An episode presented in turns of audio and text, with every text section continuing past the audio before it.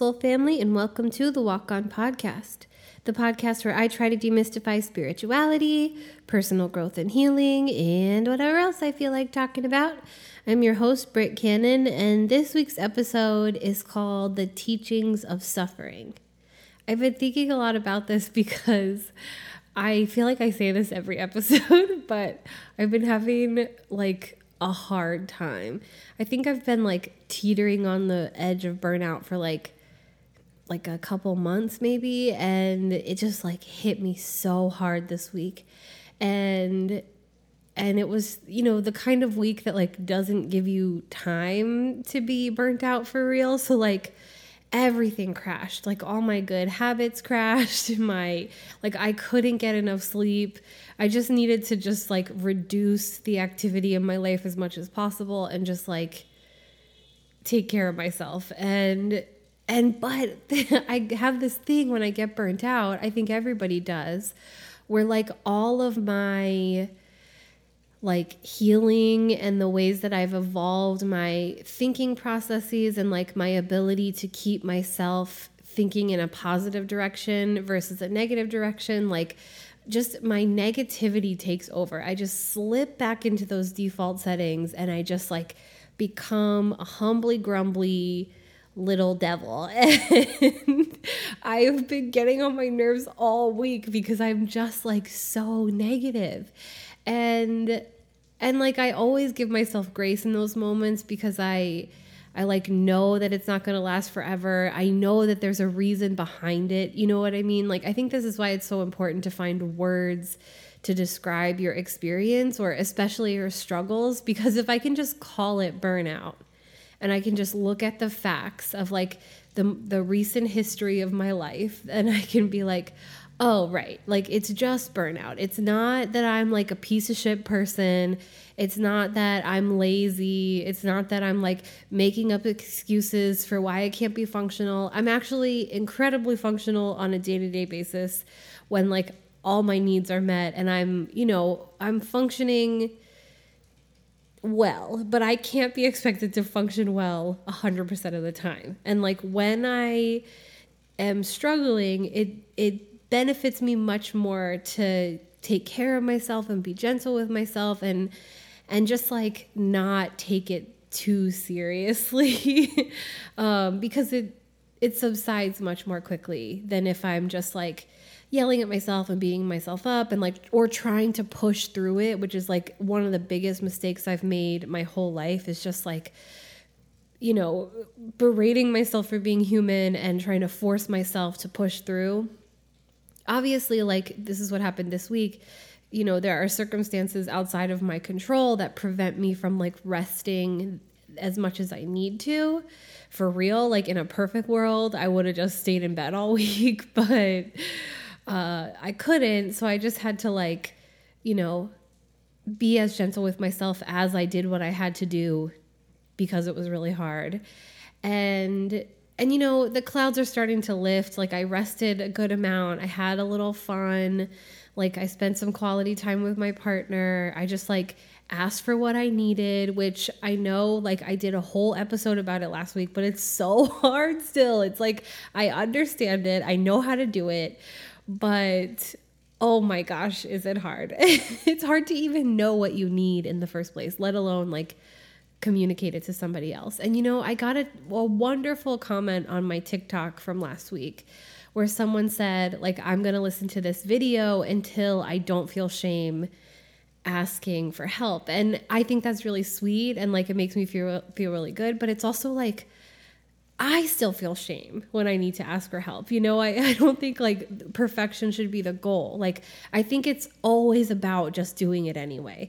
Like I know the the like cliche feel the fear and do it anyway is such a like cheesy overused sentiment and it's one of those platitudes that people throw out when they're just trying to be like kind of dismissive of your problem and and not really like dive in any deeper than that they just say certain things like you know, it's all part of God's plan or whatever. it's just kind of like, okay, stop talking about it now. Like, I don't want to be burdened with this. So it's not, it doesn't feel good to receive those messages sometimes, but like, it is true. It's so important to like do it anyway. And I guess I didn't mention that last week, but that is a something I want to add is like I struggle with all of these things. You know, I'm still working through all these things. I like you know, I realized at a certain point that there's no shame in asking for help or there's no shame in experiencing burnout. Living in a late stage capitalist hellscape, like it's a normal reaction to an like an uh unacceptable situation. But but like you know, I still struggle with those feelings because we've all been programmed to expect certain impossible things out of ourselves from you know, as long as we've been alive. So it's just about doing it anyway. um, but anyway, I like, I have started getting my brain together. And one of the things that helps me the most when I'm really coming out the other side of like a period of suffering. And you know, the word suffering sounds really loaded and heavy and like big, but you we suffer in small and large ways all the time. Like suffering is suffering. there are obviously situations that make us suffer worse and there are ones that are like minuscule in comparison, but but suffering is suffering. So like this was a period of suffering. Um even though it was small in comparison to ways I have suffered in the past. But one of the things that helps me kind of get my footing in coming out the other side of it is like realizing that it was showing me something or that like I was that in some way I like needed that experience to shine a light on something either within me or in my life or like something that needs changing or something that I need to heal. And and I know this sentiment gets on people's nerves as well that like suffering can be a teacher or that there's a lesson in suffering. You know, I think when people hear that kind of thing, their defenses go right up and their ego wants to protect them. And like they, you know, there are things that feel really senseless and there there are many things that are really senseless. And I understand you know, when people say things like my trauma didn't make me a good person, like I'm a good person in spite of my trauma or whatever. But well, it, I get nervous when I talk about things like that. This because uh, I don't want to say the wrong thing or like be off putting or like dismissive, or I just want to leave room for everyone's experience. But just like speaking from my own, like suffering has been one of my greatest teachers. Um, most of the most beautiful souls I've met in this lifetime have been people who have experienced great suffering in their lives. And also, some of the most vapid, like seemingly evil, challenging people I've known in my life um, have been people who have experienced great suffering. So it's not that suffering is like inherently going to make you a better person or whatever. I just think, like so many things in life, it's your reaction to it that determines how it transforms you. And, you know, there is this like sort of Buddhist notion that like to live is to suffer, you know, like being born is there's suffering in that, there's like pain in that. You're being ripped from the universe made into a physical being who can like experience pain and loss and heartbreak and fear and rage and like all of these feelings and uh you know, it's pretty unpleasant to be down here overall. there have been so many times in my life where I was suffering so greatly that I was like, why did anyone make me? Like, why was I forced to be down here? I don't want to be here.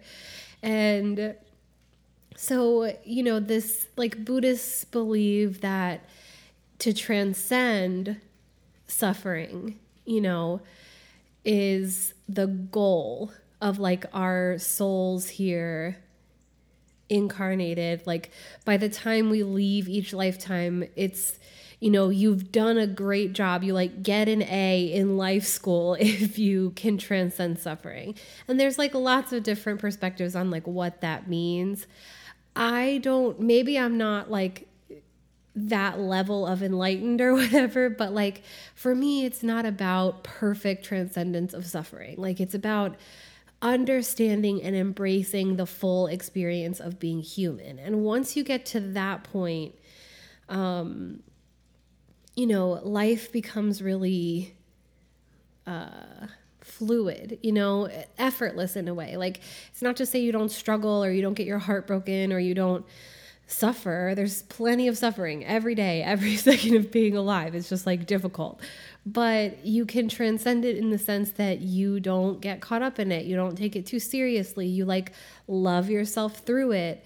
And I guess in in the simplest terms, it's like you don't allow it to harden you. Cuz that's the difference between the most gorgeous people I've met like emotionally and spiritually and you know the people with the biggest softest squishiest hearts who are just like so open and vulnerable even though you know they were born into families who didn't know how to love and they had to teach themselves and like you know they mustered the strength and the courage and the grit to just like remain open hearted in a world that really punishes you for being sensitive. Um you know that was their reaction to the suffering is just like to grow more open it's like not to use another cliche, but it always makes me think of like coal being turned into a diamond. Like that's not a beautiful process. That's like a it's pressure and heat and like and like brutal transformation or like a butterfly and you know like a caterpillar when it goes into the cocoon it's like completely destroyed turned into mush and then it it turns into this like beautiful delicate thing um you know, completely made over into something new. And and I don't know, I think that's like the perfect metaphor for people who remain not even remain soft, but become soft through suffering, um, where they find ever deeper reservoirs of love within themselves. And they they become less judgmental and they become less guarded more discerning you know more smarter about their decisions and like where they go and who they associate with and all that stuff. But like but still soft. And the people who allow life and suffering to harden them. You know this reminds me of most of the members of like my family of origin. It's just like everyone was so guarded because they had suffered so much in their life and they like basically only knew suffering and rejection and abuse and hardship and like poverty and and that like you know of course walling yourself up is a is a reaction to those kinds of experiences. You know i looking back on my life like i really am humbled by the fact that i didn't become a person who was like hardened by my experiences. And that the reason why I didn't was sort of because of suffering as well. Because as I've talked about in the context of like privilege you know it's like the more comfortable you are in an oppressive system, like the less likely you are to challenge it or question it or want to dismantle it, even. You know, like you kind of like the status quo because you're pretty comfortable in it. It's like those people, oh my gosh, this drives me absolutely bonkers when there's like a problematic friend in a friend group, right? When like somebody is just a real fucking what's the word I want to use? A real uh stinker, you know, someone's just like really causing trouble, super dramatic, like makes everyone miserable. but they're they're targeting like one or two people, right? And and those one or two people are like, "Can we get rid of this person cuz like they're really bothering me." And everyone else in the group is like, "Well, they've never done anything to me." Oh, I hate uh they've never done done anything to me ass person like, get some loyalty, pay attention to what's going on, and like pick a side, man. but I mean, it's just like it's so clear when someone is is an asshole, and people just like willfully ignore it in favor of like not disturbing the peace or like keeping their options open or like being an opportunist or whatever. um, but it's like that, you know. Um I forgot where I was going with that tangent because I just got mad thinking about all those kinds of people I've had in my life. But um, I understand like how you get to a place where you're like hardened and you you're not open to life you're not open to love you're not open to joy you know you want to dampen those unpleasant emotions, but unfortunately, when you dampen some emotions, you tend to dampen all emotions, and then your experience of life becomes very bland, you know, and unsatisfying. And like this fear of getting hurt again, or this fear of being vulnerable more often than not, is bigger than your your will to experience life, you know? Anyway, you know, I got a lot of grief from my family when I was young for being, you know, least favorite insult, too sensitive. Like, you know, as if it was a personal failure to be affected by all of the trauma I experienced. You know, as if it was a personal fail- failure to have feelings and to have them get hurt.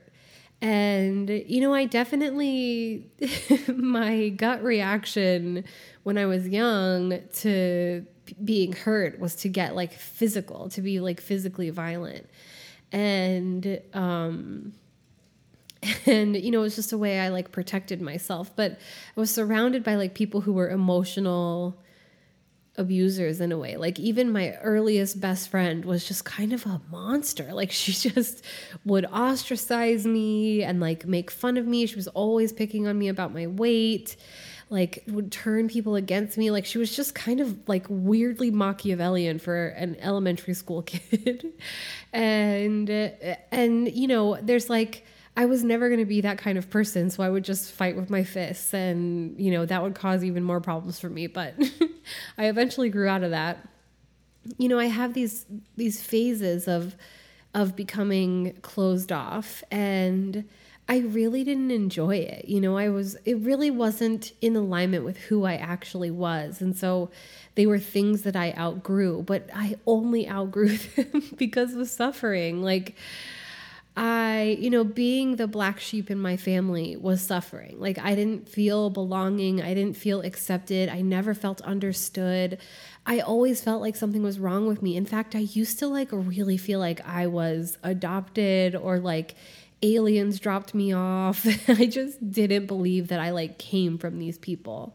And that's not to say there weren't sweet, loving people or people who had sweet and loving qualities. It's just that like they were so guarded and and hard to reach, you know? And I think kids are so intuitive and so open to like emotional information because they don't have any like they don't have any walls yet.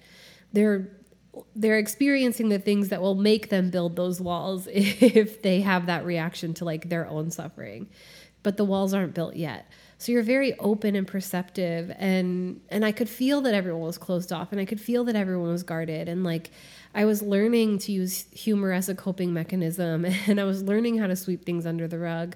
But you know i would also have these feelings of like just pointing out something that I observed and getting in trouble for it, but being like, that's not fair. Like I was just commenting or or yeah like feeling really upset that I wasn't allowed to have feelings that like my feelings somehow upset and offended everyone and not understanding like the how we got from point A to point B like how having feelings equaled trouble or whatever um and just I don't know. It's like I can't explain why I was the person who got softer, but like I did. And I think it has a lot to do with like maturity. You know, I think I think feeling like I have been hurt and I'm scared of getting hurt, so I'm going to close myself off is a very immature response to suffering.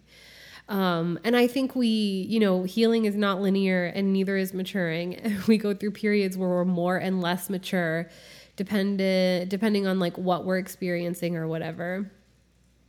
Um, but you know, it's like when you meet, like this happens with men a lot, where like they you know, their high school girlfriend cheated on them and they've never been open to love since. And it's like, you know, someone who's 35 shouldn't still be guarding their heart because of an experience they had in fucking high school. That's like half your life ago, you know? um, it's like an immature understanding of like how emotions work and and usually these people are like very emotionally dysregulated. They don't know how to self soothe because they just ignore their feelings instead of dealing with them. And these are the kind of people that end up telling you you're too sensitive, or these are the kinds of people that you know think that people who struggle with life are or are experiencing like a personal failure or they're just weak and they deserve to be looked down upon or people who think that if they are able to take advantage of someone or abuse someone or manipulate someone it's the victim's fault for being so manipulatable you know? There are people who can't really take responsibility for their own actions because they have this uh, like massive throbbing pain body that is just like just beneath the surface and the littlest perceived insult or criticism can just like set them off and they usually you know they experience i'm sure whatever shame is going on inside of them is worse than what they project outward. But a lot of times their reaction is to externalize it and project it onto someone else. And then that's how we get like volatile arguments or people who do smear campaigns or you know all manner of like unpleasant social interactions. And you know i think that all of us have to experience those like lower levels of self-awareness and kind of low vibrational i don't mean that judgmentally i just like don't know how else to say it um, reactions to our own suffering. It's like, you know, spirituality has been immensely, like, I can't even express how helpful it's been to me. But for a lot of my, like, late teens and early to mid 20s, my grandma kept trying to give me these like Eckhart Tolle books about like meditating and presence and the power of now. And she was very sweet about it and was like, This reminds me of you. Like, I think you would get a lot out of it. And I was just like, Oh, that's fucking bullshit. You know, like, I'm not doing that. That's stupid. Like, that's not going to help me. Like, what, what even is that? How do you even write about like, oh, be present? It's like, no shit, Sherlock, whatever. I was just so resistant to it. But it was a defensive you know, I was coming from a place of defensiveness. I was coming from a place of like, how dare you suggest that I could feel better? And I was coming from a place of closed offness. You know, this was coming from a person who's like, opinions had hurt me greatly in my life. So, of course, I wasn't going to listen to her. And, you know, I just didn't, I believed that I was like beyond help, that life was never going to feel better, that there was no secret to happiness, and that like if there is a secret to happiness, it sure as shit isn't just like sitting on my yoga mat and chanting or whatever. but it turns out that is actually my my secret to happiness, and I was just being a little shithead. And because I was defensive, because I was closed off, you know, and I have a lot of moments in my life like that that were pretty fleeting. Because, like I said, the suffering I experienced when I was closed off wasn't as productive for me as the suffering I was feeling from being open. Because the suffering I experienced when I was closed off was um, a hopelessness, you know, uh, like a uh, just bleak, you know, and and you know you sort of lose the sh- the shine of life. You lose like the magic of life because if you're not open to experience, you're like not open to experience, you know, and you you don't put yourself out there and you're afraid to be vulnerable and like you you get really self-conscious about being seen and, and you hide yourself away and you just sort of try to blend in and get by and your life becomes like a series of attempts at distraction. It's like the anti presence, you know? You become all in your head and you get stuck in these like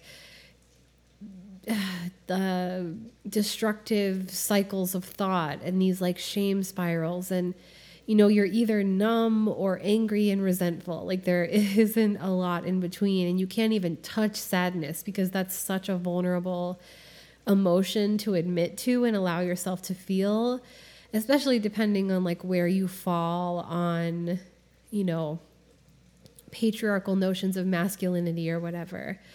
Um, and, you know, I don't know. It just, my worst moments were those kinds of moments. And, you know, I definitely struggled with like emotional rejection in my life, like, you know, being open, putting yourself out there and getting rejected, and, and just, or just being rejected for reasons I couldn't explain, usually because I was autistic or because I was so traumatized or, you know, because some fucking jerk didn't like me or whatever and they felt the need to make everyone else not like me or you know, I've just experienced stuff like that so often in my life. And those were hard times, you know, they were cut me to the quick, you know what I mean? It was just like such emotional suffering and like such deep heartbreak. And there was a lot of shame and and it did become trauma that I had to heal from or whatever.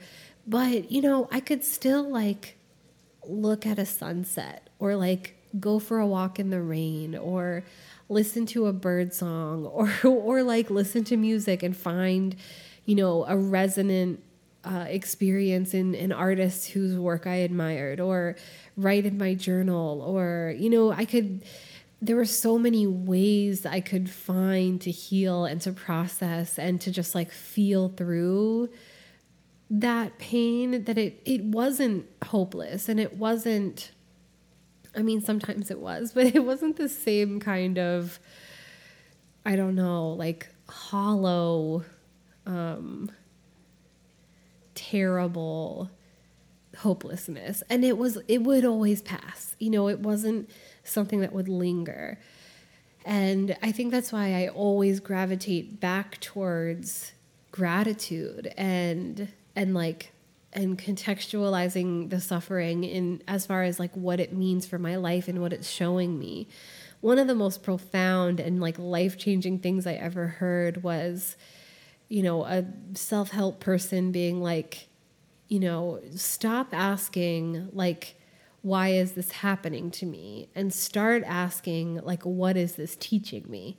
And again, I know that's one of those things that really rubs people the wrong way, but it's just been so helpful along my journey because it's always showing me something. Like it's always a mirror to something that's going on inside of me.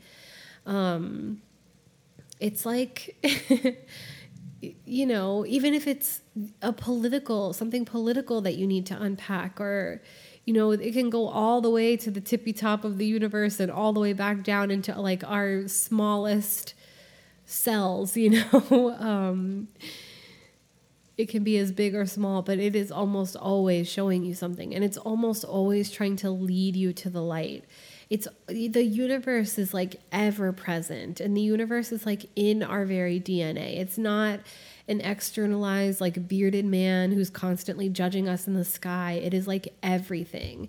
There is a consciousness to it, but that consciousness is like our own consciousness, and our consciousness and the universe like loves us and in the least judgmental way. Like it just loves us for existing and it wants us to heal and it wants us to feel better and it wants us to be open because, you know, that will make a, the life experience, the life roller coaster better for everyone who interacts with us and everyone who will come after us.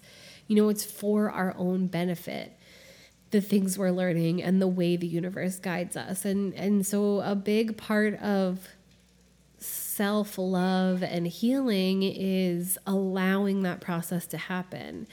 And a big part of allowing, in fact, the like main part of allowing is releasing or surrendering and just like letting the experience wash over you. I always think about like one of my like worst, hardest, most heartbreaking breakups and like how I was so balls deep in my healing journey that like it was awful. I was so devastated. I like cried like in my like from my gut like just the tears and like poems and the just sadness pouring out of me and the feelings of loss because it was the first heartbreak I'd ever experienced where I was like fully conscious. But also, I could still experience great beauty and great happiness. And like it cracked me open. So the love was just pouring out of me, especially the love towards myself. Because like making a decision to walk away from something that isn't good for you, even if you're enjoying it, you know, even if you're in love or whatever, it was just like, a big deal for me. Someone who stayed and stayed and stayed and stayed and stayed and was always like, I'll choose my own suffering over being alone. You know, I'd much rather be unhappy and with someone than than like I can't even imagine myself being happy and alone. You know what I mean? And that's just what created this like fearlessness of laying my own boundaries and like taking care of myself and putting my self-love first uh you know in in every situation I find myself in. It all came from that suffering. But, like, you know, when I looked back at previous heartbreaks, and the difference was like so stark because when I was younger and more closed off, I would do this thing where I'd like, wouldn't admit I was hurt. I would like pretend like I was fine. You know, I was a big proponent of like success is the best revenge or like happiness is the best revenge. So I would just like really just like never admit I was struggling and never admit I was hurting. And I know I hurt people by like doing that, behaving in that way, but it was this like self protection thing. And I would just distract myself and like, you know, hook up with random people, which I think was important for me at the time, but it's not something I would repeat now in my mid 30s, you know, or even in my late 20s. I just like, would take a step back and like spend some time alone and take myself on dates and like really work on healing before I opened myself up to something new. But back then I was just like, that didn't work out. Let's find something new, you know, and just and because of that the pain of the heartbreak like the rawness of it would last so much longer if I like ever got over it. You know what I mean? It would just, you know, I have a few people in my life who like who are stuck on a relationship that didn't work out, like everything they write is about it. They bring it up constantly. They talk about it all the time. And it's like, it happened 10 years ago, my guy. Like, when are you going to let it go? And it's like you see how suspended in animation you are, they are. You see how they're not open to anything new. They're just like stuck and running around in circles chasing their own tail because they like can't get out of it because they haven't let themselves fully heal. Like they haven't felt all the way through the heartbreak or the betrayal or whatever. And so they're just like, you know, it's still in it up to their knees and and that's hindering them from progressing and finding what they really want. And you know, we've all been there, we've all done that, but um surrendering to the experience of the suffering has helped me like tremendously, like to a degree that is is difficult to express. Um, and so much of that has to do with choosing softness and choosing to be brave in the face of feeling what you need to feel and allowing yourself to be human in those hard moments instead of expecting yourself to be like a machine, you know? Uh, real quick, we're going to take a break for some ads, but we'll be back in a quick sec. Bye. Brought to you by the haunted mind of Britt Cannon. A walk on production. Flight of the Final Girl. A journey through the nightmare of generational trauma and into the sunrise of survival. Run, don't walk. It's Flight of the Final Girl. Anywhere books are sold. Welcome back. Um, so the teachings of suffering. Um, I think back to like you know, being the black sheep of my family or like experiencing like early social ostracization. Like, I mean, maybe this is TMI, but who cares? I could call this podcast TMI at this point. Um, so when I was in kindergarten, I got invited to this girl's like sleepover birthday party. And because of certain trauma that I'd experienced and also like being undiagnosed autistic, like I struggled with like bedwetting at night. I mean, 5-year-olds do. Like it's pretty normal. And I like you know, peed the floor in my little sleeping bag and I like snuck out because this was not new to me. So I like snuck out of my sleeping bag, went to the bathroom, changed into some dry clothes, crawled in my cousin's sleeping bag and like slept with her for the rest of the night. And because of this, this girl and her mom like told everyone in every class I was in, everyone in my grade, all their parents, the teachers, that I was like a bedwetter. And so I didn't get invited to a single sleepover or birthday party for the rest of elementary school until fifth grade when I when I got got to be best friends with this girl Lindsay, who was a real one. She was like such a good friend, and, and she invited me despite the rumors.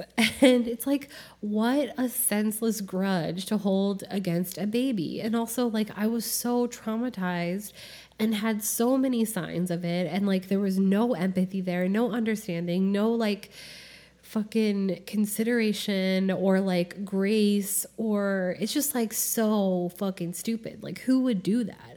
What kind of monster?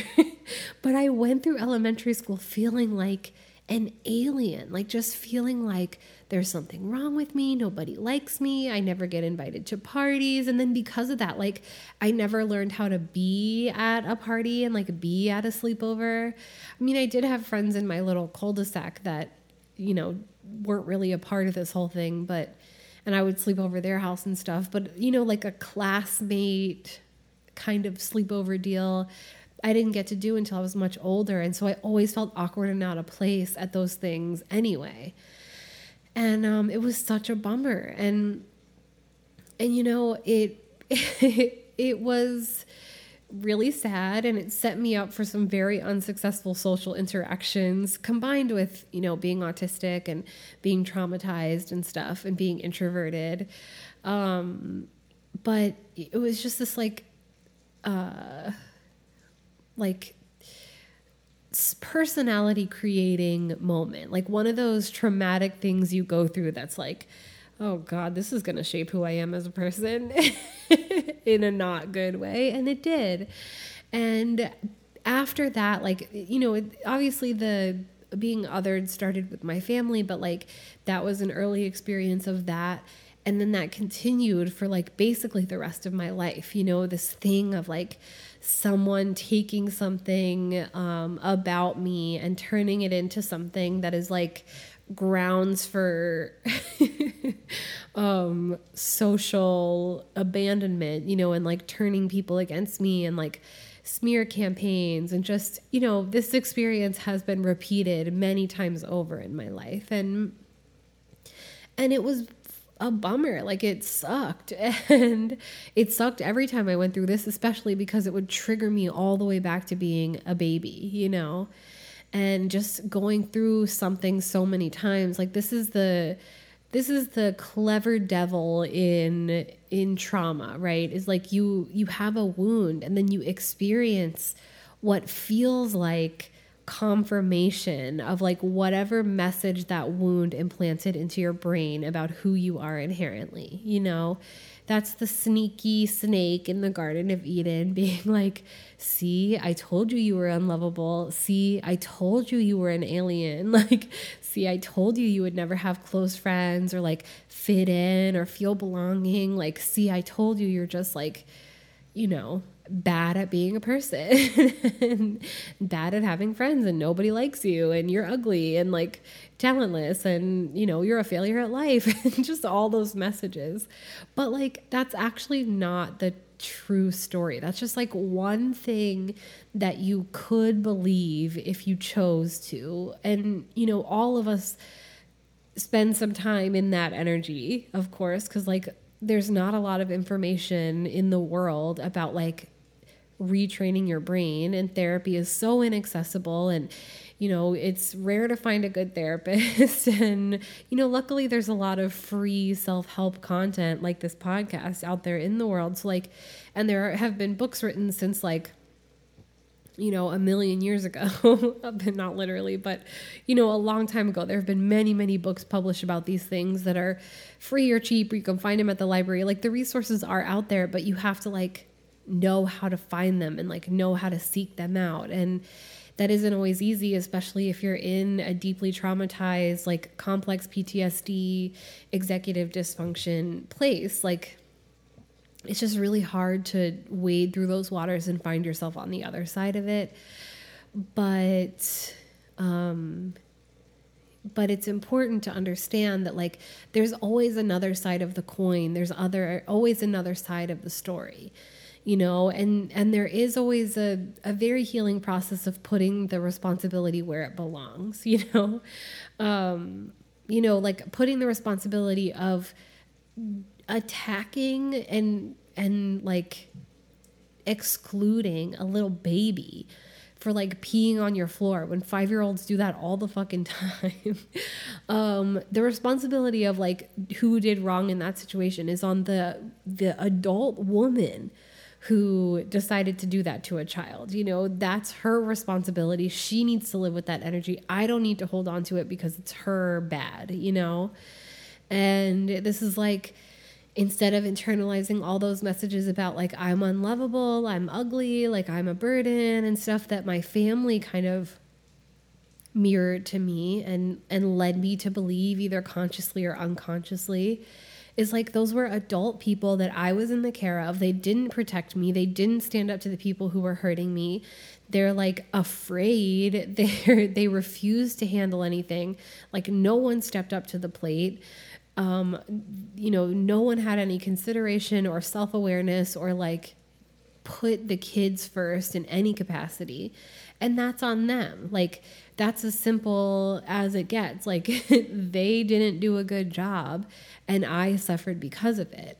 But beyond just like, I don't know, that none of it was my fault. And, you know, we hear this message all the time, but it kind of doesn't really land um, until you hear it said in the right way. But like, it's it's so necessary to put the responsibility on the person who was responsible, and that, you know, also means that when it's your responsibility, it's really important to take responsibility. You know, it's like in my adult relationships when I wasn't forthright about the ways I was feeling or honest about my boundaries or self aware enough to know what I was feeling in what moment or, you know, just not being super discerning about my partners or my friends and just taking anyone who would pay any attention to me because I you know, didn't know my own worth or whatever, like that responsibility was on me. You know what I mean? Like that was a thing that I needed to work on in order to have healthier relationships. And I did, and I do.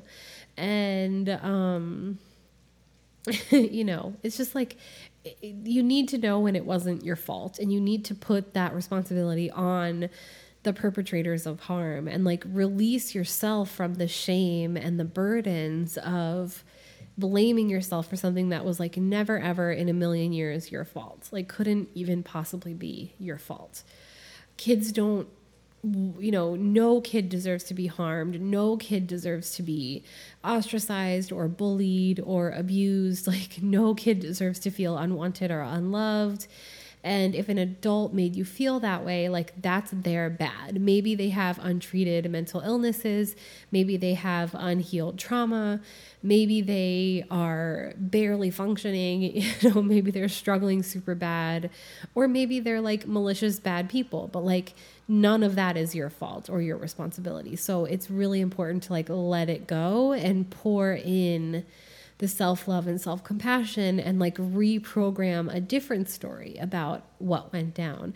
One that doesn't center yourself as like the subject or, the cause or the blame, you know? Um,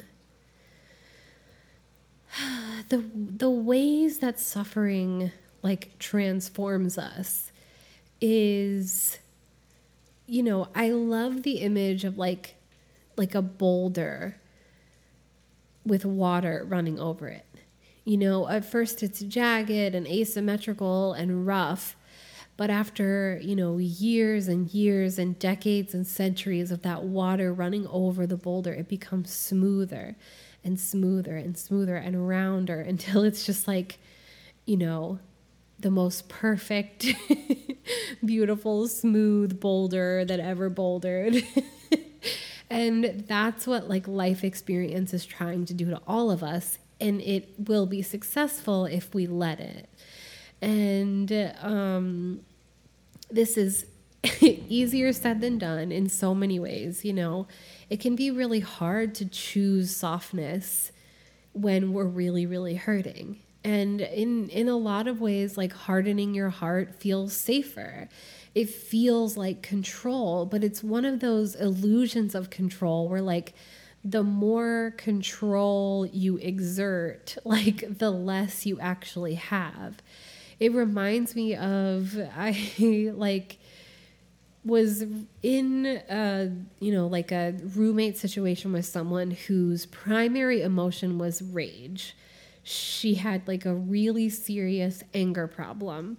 And, you know, I don't struggle with that as much because I really tackled it when I was a kid. Like, I eventually came to realize that, like, being so angry and being like violent was only gonna lead me to terrible things and situations and consequences in my life. And I didn't actually want to hurt anyone. And, you know, and once I got out of my home which was so volatile and violent. And you know once i wasn't being hit every day i could release my own impulses to hit you know?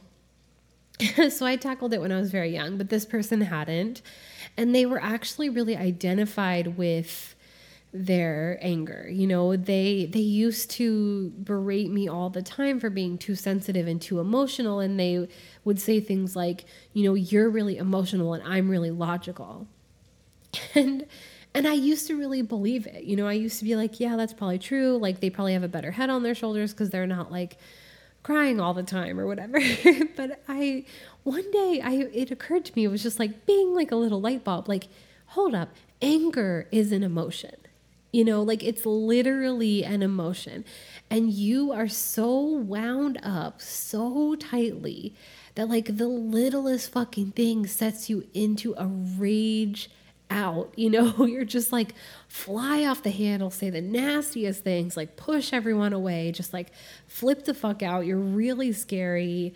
Like I'm scared of you. And I'm constantly like holding my breath and walking on eggshells and making myself as little as possible because I just don't want to set you off and like you see that as logical like that is the opposite of logical. At least i can like sit and verbalize what i'm feeling in a calm way. At least i can like exist in a space without having everyone on pins and needles around me you know? And i realize like you know that's a patriarchal understanding of logic is that like anger is the only acceptable emotion and anything else is like frou frou and girly and like and beneath me, you know.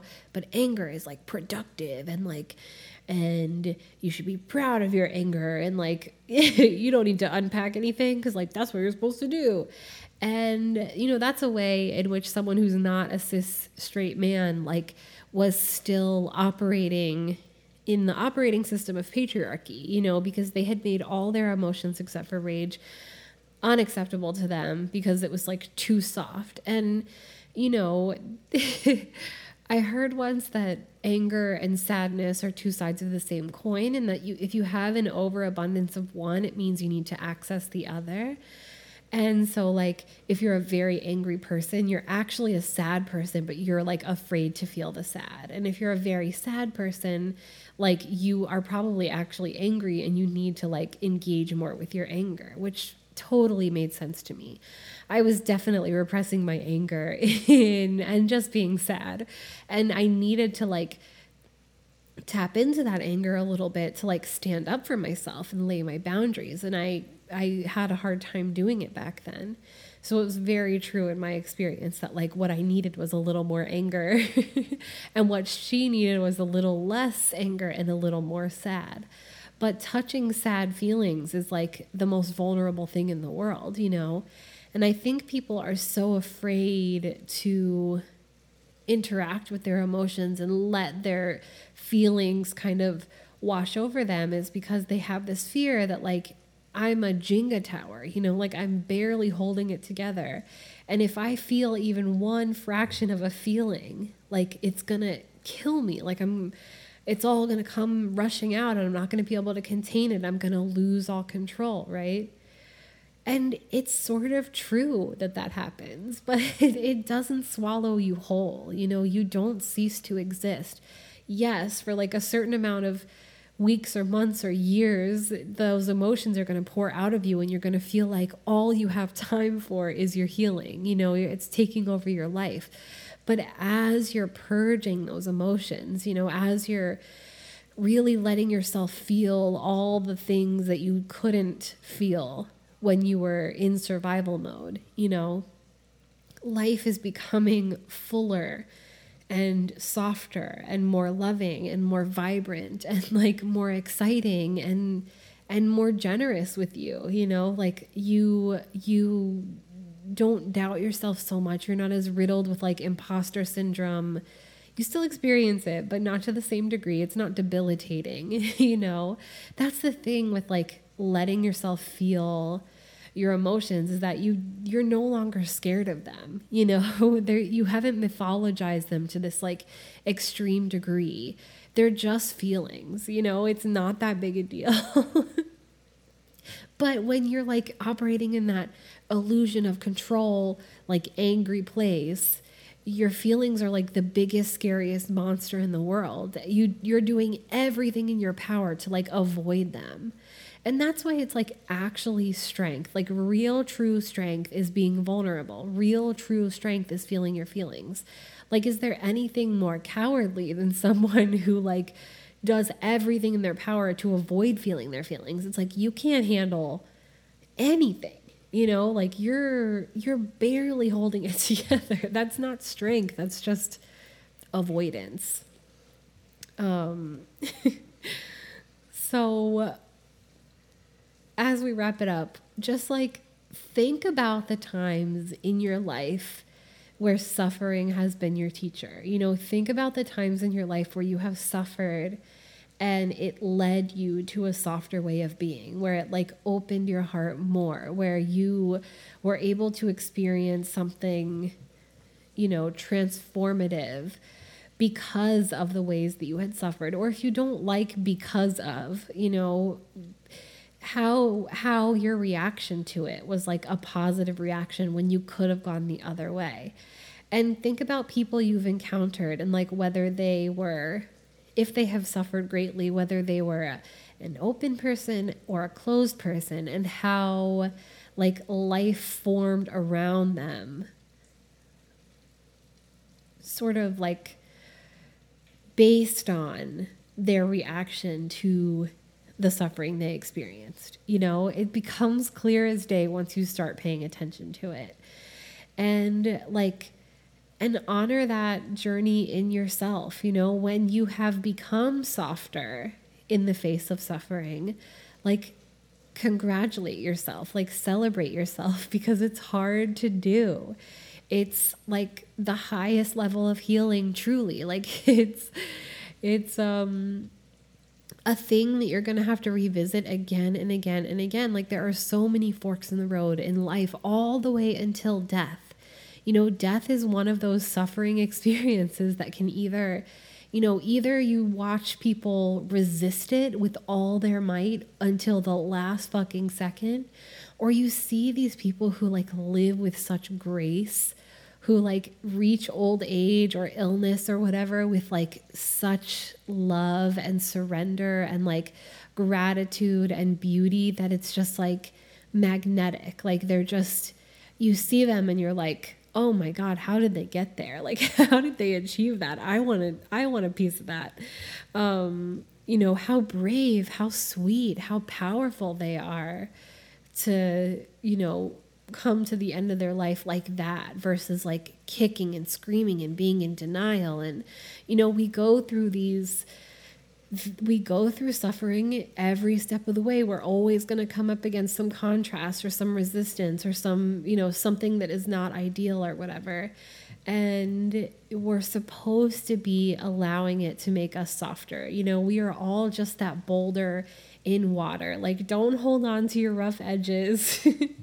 just let them go and become smoother and smoother and smoother. Or, like, you know, you're just a coal being squeezed into a diamond, or you're just a butterfly breaking down into goo, or a caterpillar, I guess, breaking down into goo and becoming something lighter and freer and more beautiful.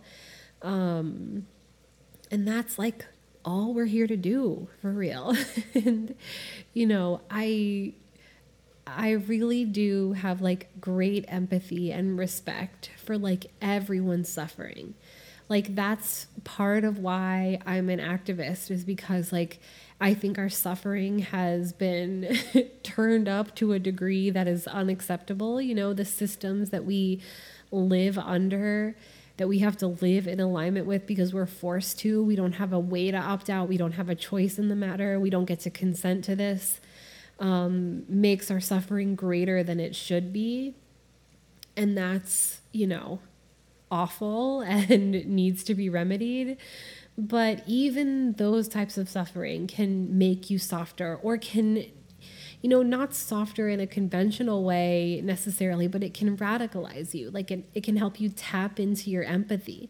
It can help you care about others' experiences. It can make you brave in standing up for yourself and others. It can become, you know, it can help you become a voice for justice, which maybe isn't necessarily like soft in the way people think of it, but radical activism like is it comes from a place of love. It comes like wanting justice is a loving mission. And um and so, you know, think about it. Just consider it, reflect a little bit. And just remember to ask yourself, like, instead of why is this happening to me? Instead, ask yourself, what is this teaching me? The Walk On podcast is a production of Walk On Productions. It is written, recorded, hosted, produced, and marketed by yours truly. That's right, folks. It's a one person dog and pony show. If you'd like to help keep us afloat, you can donate on our anchor.fm page. That's anchor.fm backslash Britt dash Cannon. You can also go to my website, brittcannon.me, to access lots of other things like the blog that goes along with this podcast, my two YouTube channels, the Walk On Podcast YouTube channel, and my personal YouTube channel that features my poetry and music. You can access the album Shiny Silver Snakes that I made with my good friend Locomoco. You can find Mantra, the EP that Walk On, the theme song to this podcast, is part of. And you can find Flight of the Final Girl, which is my debut poetry collection. There's also merch, t shirts, stickers, mugs, lots of other stuff with swears on them. there are photos, videos, and links to all of the services I offer, including tarot readings, astrology readings, mentorship services if you'd like some one on one consultations outside of the realm of tarot and astrology. And you can also access my self love course, which is a 30 day journal centered self love course that is designed to help you build a deeper friendship and more loving relationship with yourself. There are journal prompts guided meditations, self care rituals, letter writing assignments, and a whole lot more. Thank you so much for listening. Thank you so much for being here. Thank you so much for doing the work. Happy healing. Until next time, bye.